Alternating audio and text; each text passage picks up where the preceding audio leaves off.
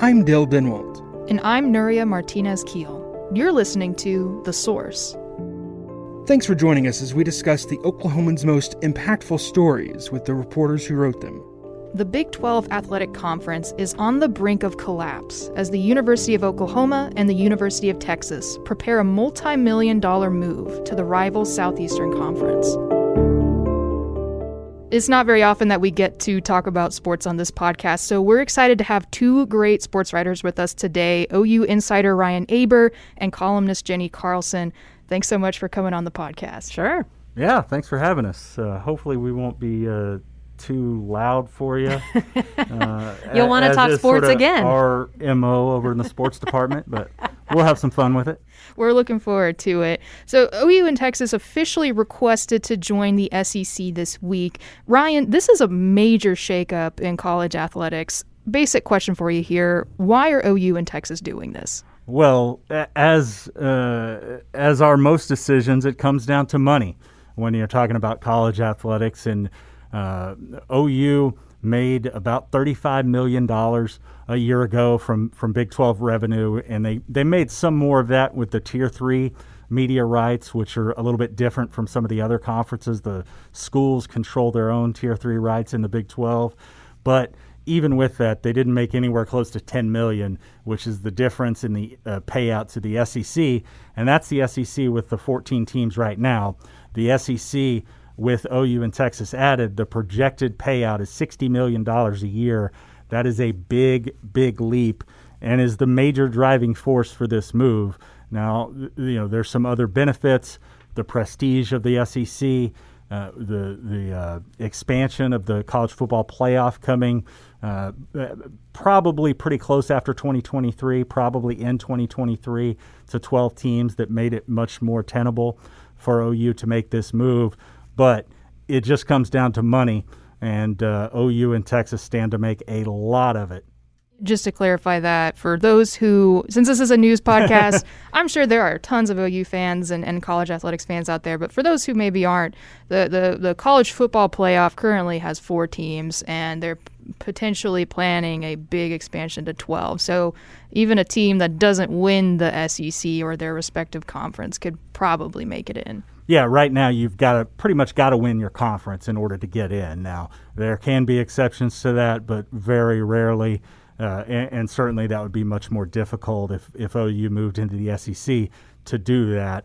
They've made the playoff a lot in recent years, but that uh, move to 12 with the parameters that they set up, which are uh, no automatic qual or uh, no conferences champion automatic qualifying, the top six conference champions uh, qualifying automatically into the playoff.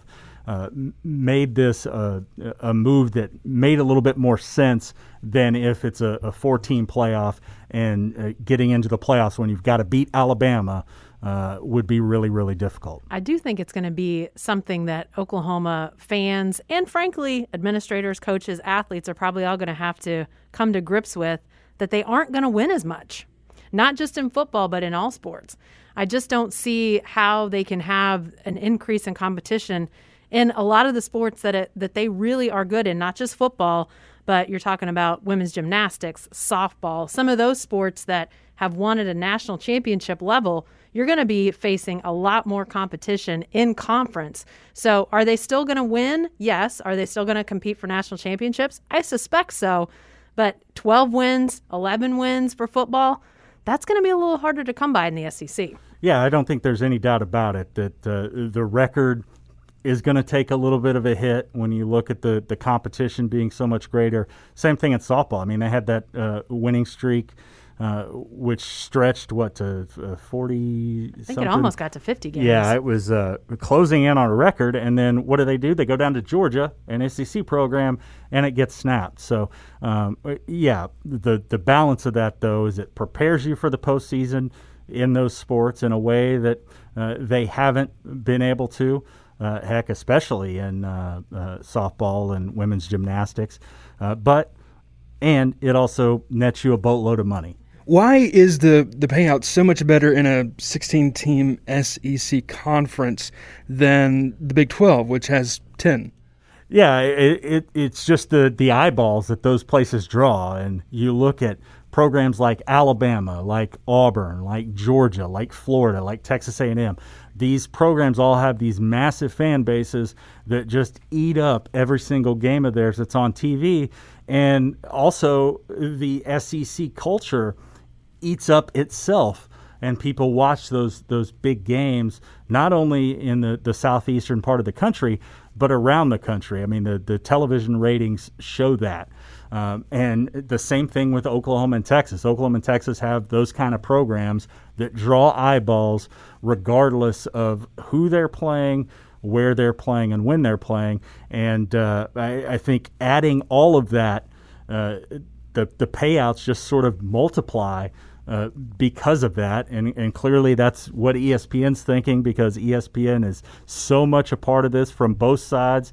The deal with the SEC, the I think it was a three billion dollar uh, deal that got signed uh, a, a, year ago that goes into effect here in a couple years, uh, but also. Uh, ESPN's ownership of the Longhorn Network and the money that, that, that they owe Texas uh, uh, here over the next 10 years for that contract. You know, it's interesting too. The SEC teams do draw so much attention on TV, but even when they're not good, they're an attention grabber. You know, you think about uh, you think about Tennessee football, which hasn't been good for a long time. Uh, you think about LSU, which went from a national championship two years ago to a losing season last year, and those teams are still interesting to people because they're fascinated by what what's happened here. They may not watch an entire game like they might watch, you know, Alabama an entire game, but they'll still tune in. And when you have those rivalries, those uh, you know Mississippi, Mississippi State, again, games that aren't necessarily uh, the fans of those schools paying attention, but people are interested and they will watch. And so, yeah, what Ryan said, it, I think across the board, with maybe the exception of Vanderbilt, uh, people aren't necessarily yeah. all that interested in Vanderbilt football. So, you know, Vanderbilt and Kentucky. Uh, but really, beyond that, I mean, heck, the the next two schools you probably put were the the two Mississippi schools, and they've had some success. They have fascinating coaches right now, uh, for sure uh, and, and, they have uh, they're in a state where all of the attention is on those two programs. I mean, it's a lot like Oklahoma pre Thunder. Yeah, well, you talk about Kentucky. Just wait till basketball season, then oh, yeah. interest is going to. Ba- ba- and basketball is a fascinating component of all of this because they sort of go into the SEC has sort of been a worse basketball conference than the Big 12, but like the Big 12, they have that one behemoth uh, in Kentucky. Although the, the SEC basketball has improved. It's gotten better uh, yeah. in recent years. So, just like there's a lot of money to gain by joining the SEC, there's a lot of money that the remaining Big 12 teams could lose if OU and Texas leave. Jenni, talk about what this means for OSU and the other Big 12 teams who are left behind. Yeah, lots of questions right now, to be truthful, about the Big 12 and the remaining teams that uh, are still a part of this.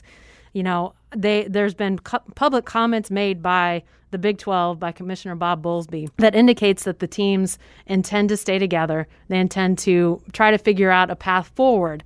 But clearly, as Ryan was talking about the TV money and the interest in the SEC, when you lose OU and Texas, um, OU obviously winners of six straight uh, football conference championships, Texas not successful necessarily across the board the last decade, but because of the burnt orange, because of the symbol, because of who they are, people still pay attention. So uh, to lose those two schools, you're likely to see uh, the, the, the broadcast partners want to retool the TV deals. And they may say, hey, unless you bring in how many ever more schools and here's who we like, there may be a lot less TV payout. We don't know yet. But then there's also the question of are the schools really going to stick together? Because as you start to see this uh, mega conference move, you know, before when the SEC was 14, you know, that was that was on the high side. Now we're going to 16 in the SEC. Does the Pac-12 try to follow and maybe add four, including Big 12 teams? There, there are some teams that they could probably look to add out of the Big 12. Does the Big Ten try to poach maybe some of the schools that are on the more northern edges of the conference. We know that there are conversations happening that's being reported around there um, amongst other conferences and some of the remaining schools. So what happens is a lot up in the air at this point because we don't know if they really truly will try to stick together. Um, I think if they do, if they find a way forward, there's a great chance for the football champion out of the Big 12, even one without OU and Texas, to be in the college football playoff. As Ryan mentioned, with the 12 team expansion, the proposal is that six conference champions, the highest rated six conference champions, would be automatically in. So even though the Big 12 wouldn't necessarily be uh, in that Power Five realm, like SEC is kind of stands alone. ACC with Clemson being the bell cow there. That's a those are kind of the two right now that people are chasing. Big Ten is is is there as well. But even if they're not in that stratosphere, they still have the the you know the cachet of being uh, some of these programs that were Power Five. I think they would still have a great chance of having the champion in the playoff. And that's a big question moving forward. Yeah, Jenni, I do too, but I think the money disparity is going to be too much for some of those schools. I mean, you look, I saw it reported, and, and I wish I knew off the top of my head. I think it was CBS Sports, but not 100% sure. The, the ratings for non OU and Texas Big 12 games were very similar to Mountain West and, and uh, American Athletic Conference type of games, and that payoff goes down to you know the the five to seven million dollar range.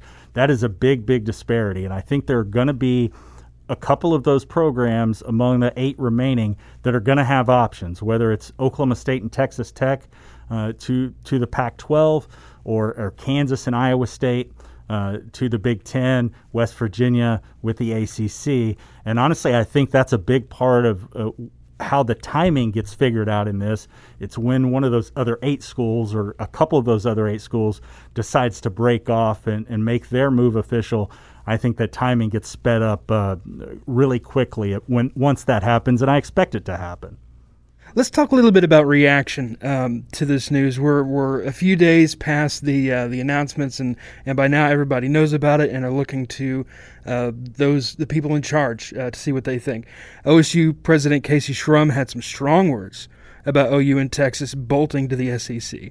Uh, we heard from Bob Stoops in our very own newspaper, although he's not. Uh, I don't think he's directly tied to the program right now uh, with with a job. Have we heard from people like Mike Gundy uh, or other Big 12 um, representatives uh, in, in regards to this? It's been kind of muted at this point. Um, I think for the for the remaining, well, actually for both sides, we have not heard a lot from uh, non-official uh, statements and that sort of thing from either OU or Texas. Um, OU especially. Yeah. I mean, it's been really locked down uh, on on that side, and I, I think that they want to be cautious about what they say um, because of potential for lawsuits and just the messiness of all of this that you see come out in uh, you know what Trump has had to say uh, o- over this last week. Uh, but it, it, it's going to be interesting to see what they do have to say once they're finally talking. We'll see if they talk on Friday after the Regents meeting. Um, but uh, outside of OU and Texas, we've seen at least a little bit of reaction. Yeah, for sure. And and Kayse Shrum probably had some of the strongest reaction about this decision. The the new Oklahoma State president, not even on the job a month yet. And, you know, she and Chad Weiberg, who also hasn't been on the job a month yet, both facing one of the, the bigger moments probably of their entire tenure, no matter how long they stay in their current jobs, which is crazy to think about. But, you know, I think that the, the truth is, is that I understand the, I understand anger, frustration, whatever emotion you're feeling if you're a fan of one of the eight teams that um, is is looking to be left in the in the Big 12. But you know, if if they had the opportunity to make that much extra money, it would be almost impossible for anybody to turn down. It, because as Ryan said, you're talking in excess of potentially $20 million extra every single year for OU and Texas and every other school in the, in the SEC. So to think that somebody could, you know, conceivably say, yeah, no, I, am not going to do that. I mean, we know what a big expenditure college athletics at the major college level is. And so I think if anybody in that position, you know, they would do it similarly. And it's just, it, it, it surprised everybody. And I think that's part of the equation too. Ryan mentioned OU being really locked down and really not hearing anything from anybody internally They spent a really long time on this and kept it very, very quiet for a good reason. Because once it started to go out to even a few other people, when the SEC alerted Texas A&M, suddenly the world knew because Texas A&M said, "We're not keeping this quiet." Well, OU and Texas knew they had to keep it very, very quiet as they were doing their fact finding and figuring out if this was going to be reasonable, legitimate, if something could be pulled off. The truth is, if the difference would have been $5 million, $8 million, $10 million, to us in this room, we would jump at that chance. But if it, if it was that if it was that number, I think OU and Texas would probably say, we'll stick it out. That's yeah. not the money we're talking about and, here. And I, I think it's important to point out, especially to this audience that might not be wrapped up in the day to day thing, uh, uh, Jenni, is uh, college athletics. We all know is is uh, such a big money making I- endeavor, but uh, at a lot of these colleges, uh, they're they're they're funded from the academic side. There are only a handful. I, I think I'm not sure what the exact number is, but it's seven or eight athletic departments that are fully self sustaining. OU is one of them, and I, and I think that's important to Joe Castiglione. That's important to the department, and protecting that moving forward, I, I think is uh, a, a, a part of why this move is being made we realize this story is still developing, and there might be even more news by the time this podcast episode comes out. well, I, have got Twitter open here right now, just keeping an eye to make sure that nothing else happens. But just in case. Uh, but Ryan, in a general sense, what has to happen next for OU and Texas to officially make the move to the SEC? Well, on, on Thursday, SEC presidents and chancellors are expected to meet and vote uh, on the proposal for to add OU in Texas. That uh, vote is expected to be uh, either 14 to zero or 13 to one. It sounds like Texas A&M is going to go ahead and vote for it and making it unanimous.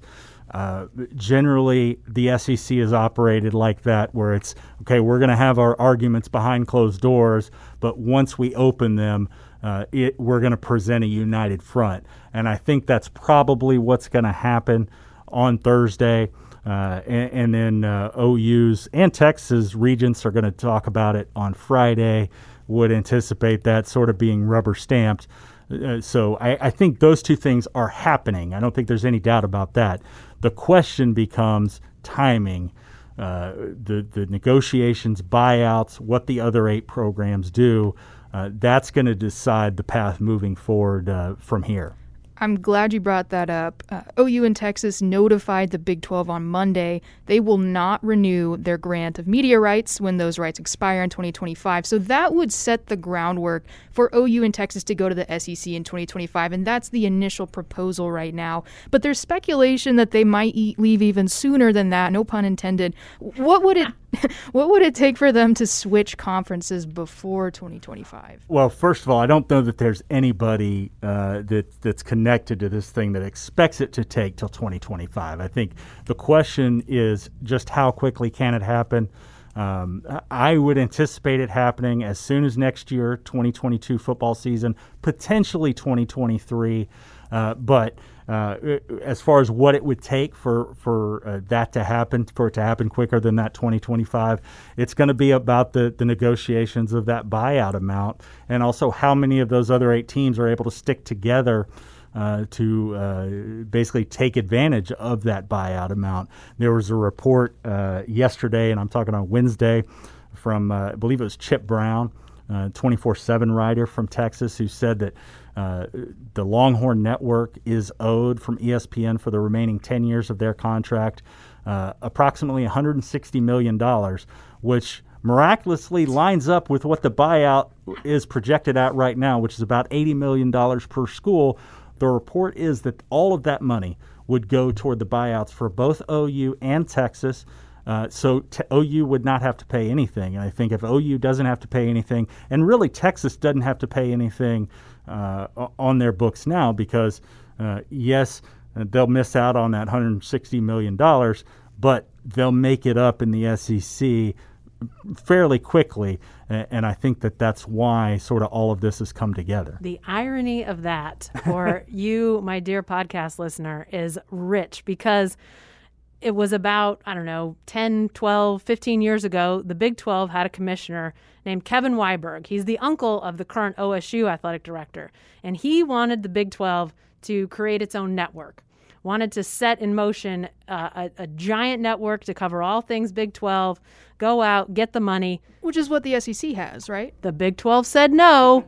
The SEC eventually did it, but out of the Big 12 not doing it, we got the Longhorn Network, which ultimately sent Texas A&M to the SEC, which split. Uh, Although, it, which initially kept the Big 12 together for longer than it may have been, may have been because otherwise Texas could have made the jump to the Pac-12 OU. There was that group of teams that was going to make that jump. The Longhorn Network did that.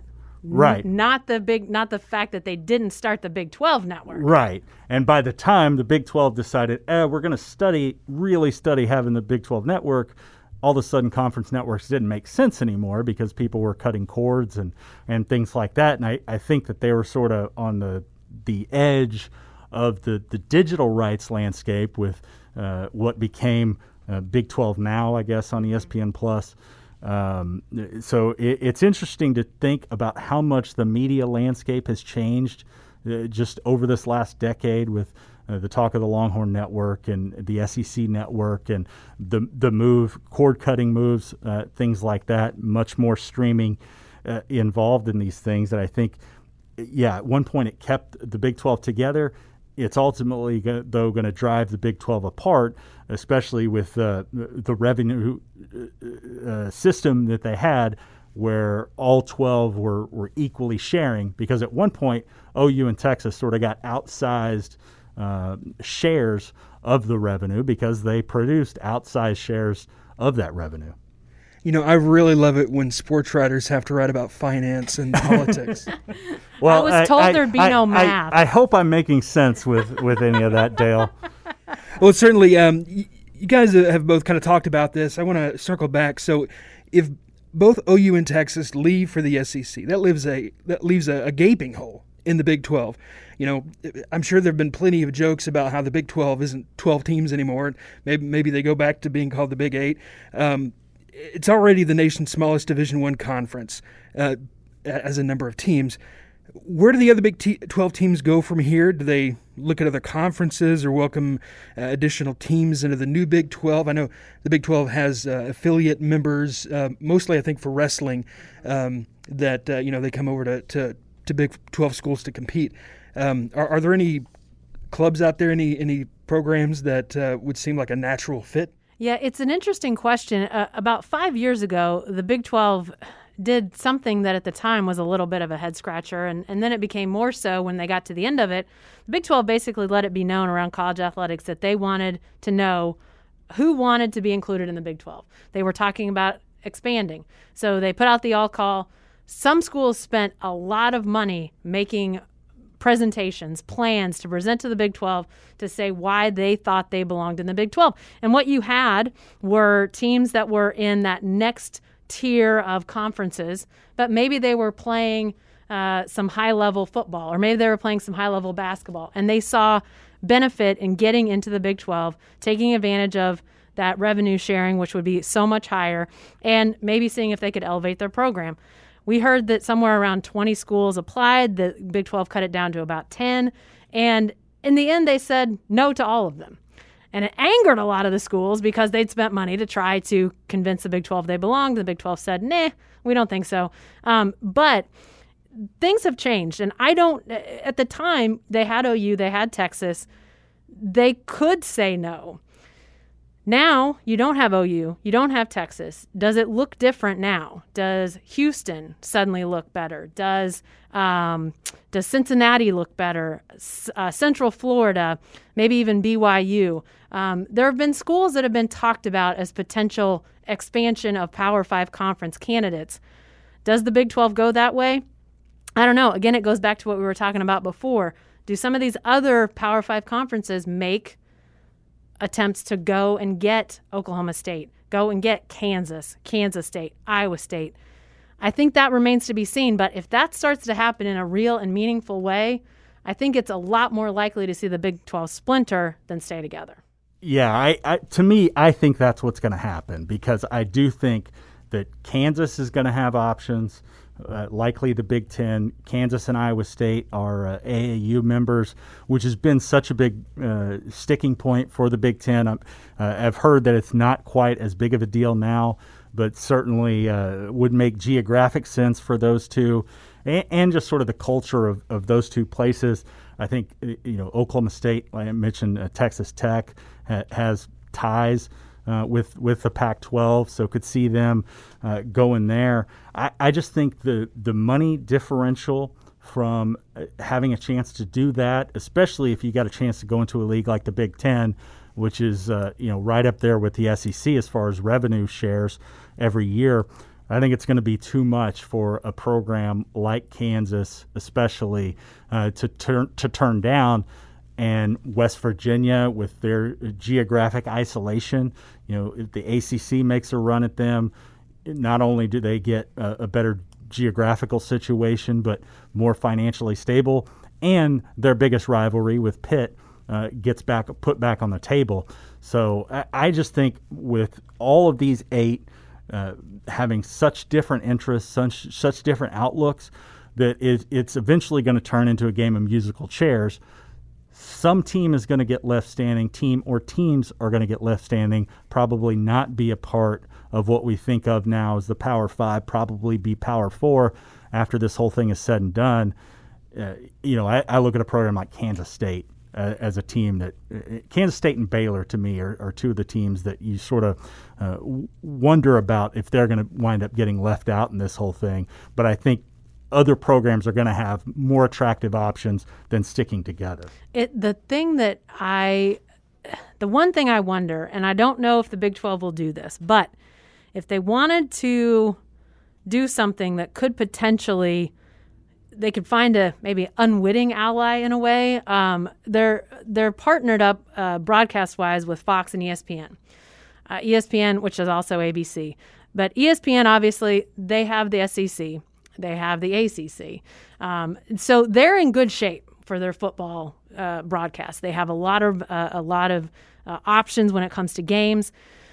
Fox, they've they're the Big 12 isn't the only thing that Fox has, but it's one of one of the one of the conferences that they they do feature prominently. And if Fox felt like if the Big 12 splits, they lose some of their foothold and if we see these conference start, conferences start to go supersized, if everybody goes 16, 18, big, big, big, we're starting to talk about broadcast deals that would look more like the NFL than than college football has looked. And if Fox is at all worried about that and they want to put the brakes on it a little bit, maybe they become a partner to say to the Big 12, okay, here's what we're going to do. I don't know if they're going to do it. I don't know if the Big 12 wants them to do it. I don't know what's happening behind the scenes.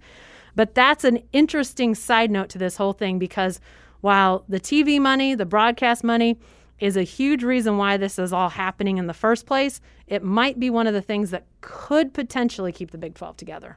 Now, this doesn't just affect football. Um, it's football is probably the most visible, rightly or wrongly, but you've got uh, athletic departments full of athletes in various different sports, both men and women. What do uh, what do OU fans think about the move? Well, I think when you look at it uh, overall, and we talked about softball and women's gymnastics uh, in particular, I, I think uh, there's a lot of people who are pretty fired up about it because of the visibility of the SEC, especially given the new uh, name, image, and likeness uh, regulations which allow athletes to, to benefit monetarily while they're in school.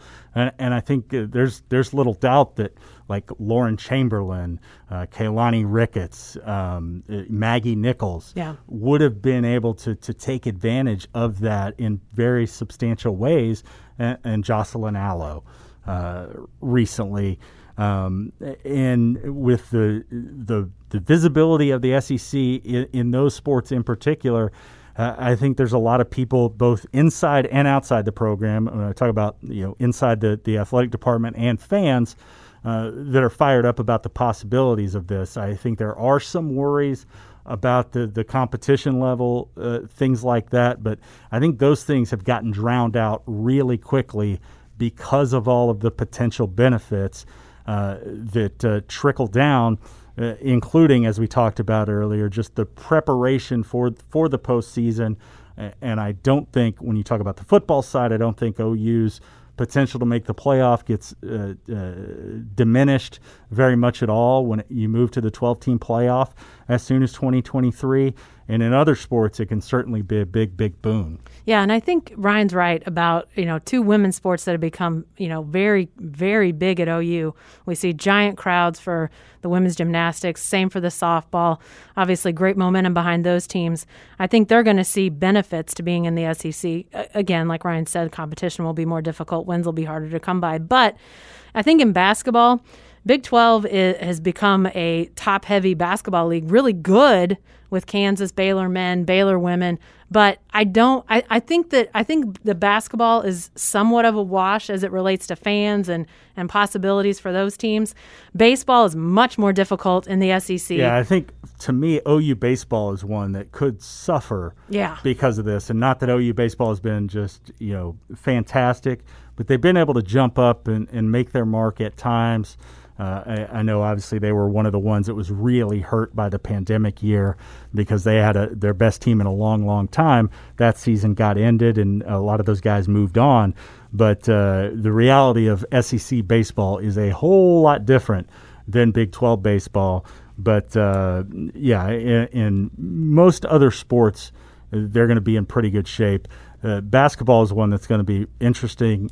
SEC has gotten a lot better uh, when you talk about just uh, top down competitiveness. Uh, with Alabama, with Florida being uh, more competitive, Auburn's jumped up and, and played some pretty good ball. Arkansas under Eric Musselman. But the Big 12 has been the best uh, college basketball league in America, really, over the last decade. Uh, you know, apologies to the ACC there, has been really good as well. but I think it's very clear that those two have sort of been far and above over the rest of them. Um, but uh, that gap has been lessened. You know, we'll see if it continues to lessen with a couple of programs who made big investments into their basketball programs in the last few months, and clearly knowing what was coming. Uh, in OU, hiring Porter Moser from Loyola, and Texas uh, taking Chris Beard away from Texas Tech. When you talk about the millions of dollars involved in these TV deals, uh, the the conference realignment that could bring a, a gigantic financial windfall. NIL starting to allow college athletes to make money of their own given their status. How much longer can we keep up the guise of amateurism in college sports? I, I mean, to me, it's gone.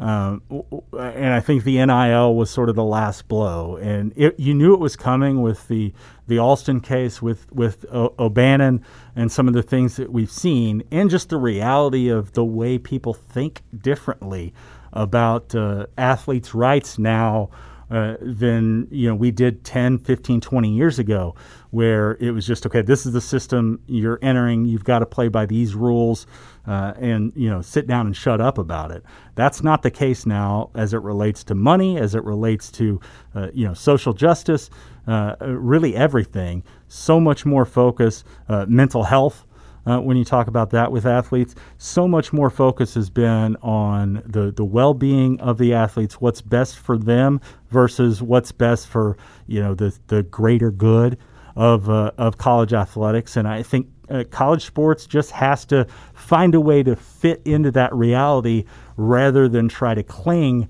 to uh, you know what it has been for so so long. Yeah, and I think that's a lot of what the NIL is is that you know, there is there has to be some change there. And I think that, you know, I don't know where this ultimately goes. I don't know where it ends necessarily, but you know, you just look and I think that I think the pandemic too has sort of reminded us of of this, you know, there there's there's already a gulf between uh, how football at OU looks and how football at Duquesne looks. Um, you know, there's there's it, it's it's still college football, but it's vastly different. So, is there going to come a point when you see that upper echelon of college football, which is where all the money is, and so that's that's where you start to talk about these things? Does that group somehow sever off. And I don't know what that looks like, and I don't know if that ever happens. But to me, that's a real question that college athletics is going to have to think about at some point because it, like Ryan said, it doesn't. It, it, it's gone like that that that guise of amateurism um, just the the power that you know these athletes have to potentially earn their their schools their programs millions of dollars. And i don't think that can be ignored anymore. Um, and and i don't think we should ignore it. I think we should be paying attention to that. And i, I just think we're slowly making our way towards something that looks even different than what we see right now. Yeah i, I think that that's going to happen. You know we had the first step uh, that uh, towards that with the autonomy legislation that came out a few years ago. You know, we'll see if the Big 12, uh, if it does stick together, is able to stick with their their uh, autonomous label that the Power Five sort of split the Power Five and the Group of Five into two different groups. I think you're going to continue to see stratification uh, in, in college athletics and the haves and the have-nots. Uh, and at some point, it's going to make sense for those haves, so-called haves, to uh, go a different route and uh, go more toward like a pro model than uh, schools that are going to hold on to the uh, the thought of the student athlete, even in light of all these NIL things and the the thought of you know what college athletics has been for so long. I just think it's uh, gotten to a point where it's sort of untenable to think that those groups uh, can be managed under the same umbrella we're running short on time, but I, I did want to ask this uh, one question quickly. Um, uh, when, when or if OU moves to another conference, um, how will it be hard for OU to preserve its Bedlam rivalry with OSU uh, if they're having to play them in a non-conference game? Well, yes, I, absolutely. And I don't know what the future for Bedlam looks like. Um, it, it's going to require both schools to commit to keeping the rivalry going. Um, and we have heard from OU sources that they are interested in that. We have yet to hear that from OSU. Um, so I don't know. I don't know if it will continue or not. But yes, it would have to be in a non-conference um, situation, um, not just for football, but for everything. But frankly, um, I know that feelings are hurt right now, uh, especially for OSU fans. The way this has all happened, I get that, but I think I think that there is a, a, a, path forward for, for, for Bedlam to happen. Maybe it doesn't happen right away. Maybe there's a, a, a, a buffer of time, but I don't I don't think there's that deep-seated hatred that we've seen cost some other rivalries. When Texas A&M and Texas stopped playing, they just flat almost couldn't get in the same room to even talk about the possibility. And while right now that might seem far-fetched among OU and OSU people, I think there'll come a time where that can happen. So I think, and, and, and the fact is, it's not just, it's football is obviously the big part of Bedlam, but there's great Bedlam basketball and softball and baseball and. I mean, to to me, as someone who grew up in this area, Bedlam was much more important in basketball and baseball because it was so competitive mm-hmm. versus uh, football. And of course, I grew up in the, the 80s and, and early 90s. Um, but uh, those two Bedlams were, were such a big uh, part of you know my college athletics experience and growing up as a you know and as an observer and a fan. And now I think softball has reached that status, certainly with what Kenny Gajewski has done up there in Stillwater. But I, I think it's going to be difficult to maintain. But I also think if it's used right, it could be used as uh, the path forward to to get this timeline moving along. That hey, Oklahoma State, if you'll you'll help us out on this, you know, we'll we'll keep uh, this this bedlam as a, an annual thing because eventually, uh, like money caused this divide, uh, money can bring them together, and the realization that they could make a whole lot of money by playing uh, uh, bedlam uh, really across the board. No bedlam would be a major, major loss to the state of Oklahoma and college athletics if it doesn't happen. Thank you so much, Ryan and Jenni, for taking us through what is a, a groundbreaking shift in, in, in the athletics sphere. And thanks for joining us today. Sure. Thank yeah, you. Thanks for having us on. And to our listeners, thank you for joining us this week. This podcast is possible because of the Oklahomans subscribers. We encourage you to subscribe if you can. You can read these stories and more every day in the Oklahoman and at oklahoman.com. Check back next Friday for a new episode.